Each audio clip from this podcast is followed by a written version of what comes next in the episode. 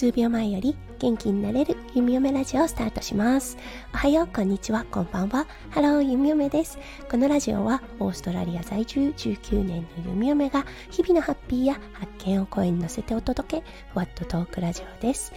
今日は5月25日水曜日ですね。皆さんどんな水曜日の午後お過ごしでしょうか？弓嫁は昨日からね、スタエフを再開することができました。体の方もだいぶ良くなってきたので、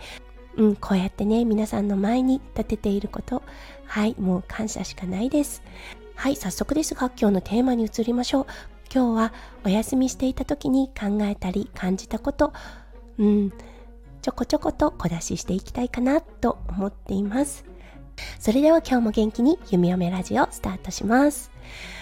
はい、7日前、うん、1週間前ですね。ちょっとね、体の調子がおかしいなって思った時、はい、この風邪だったんですが、もともと息子くんからもらった風邪です。そう、デイケアでね、呼び出しがあって、ちょっと調子が悪いみたいだから、早く迎えに来てね、と言われたんですよね。そして次の日の夜、息子くんもちょっと体調が悪そうでそしてすごくね変な時間に弓嫁の腕の中で昼寝をしたんですね。それが午後の5時だったのでああもしかしたらこのまま寝てしまうかもって思ったんですね。そして弓嫁も熱っぽくなってきてちょっとあ風邪の症状出てきたななんて思っていたんですね。そうそして息子くん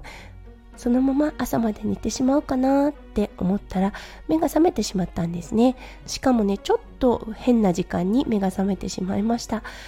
ご飯をこれから食べるのかちょっと微妙かなと思ってそして弓嫁もちょっとフラフラした状態だったのではい息子くんに食べたいものを選ん冷蔵庫からね選んでもらいました。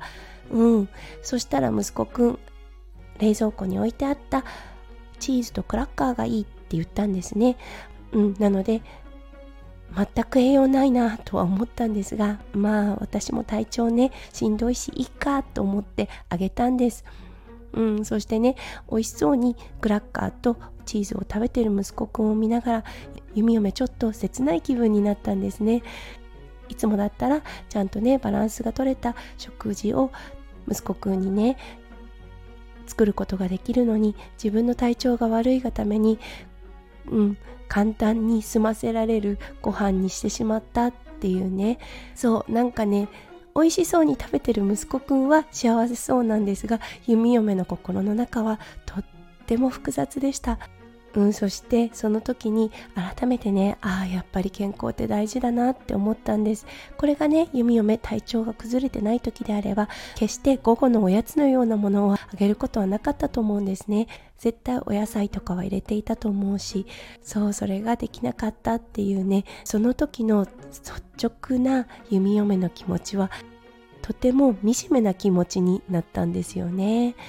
そうだからね健康な体があることバランスの整ったね食事を家族に提供できることこれってねもう自分の健康があるからこそできることなんだなって改めてですが気づいた弓嫁でした。結果息子くんは満足してその後ぐっすり朝まで寝てくれましたはいそして弓嫁はその日の夜からもう体調が崩れに崩れ今回のお休みということになってしまいましたということで今日はね家族に愛のこもった食事が作れなかったこと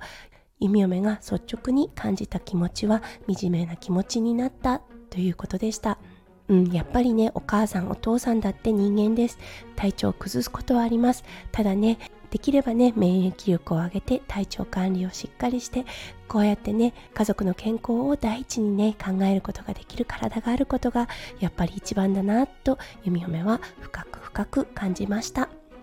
はい、今日も最後まで聞いてくださって本当にありがとうございました。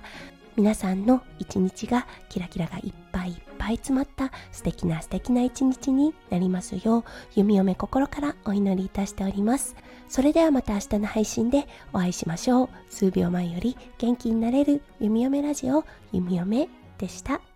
じゃあねバイバーイ。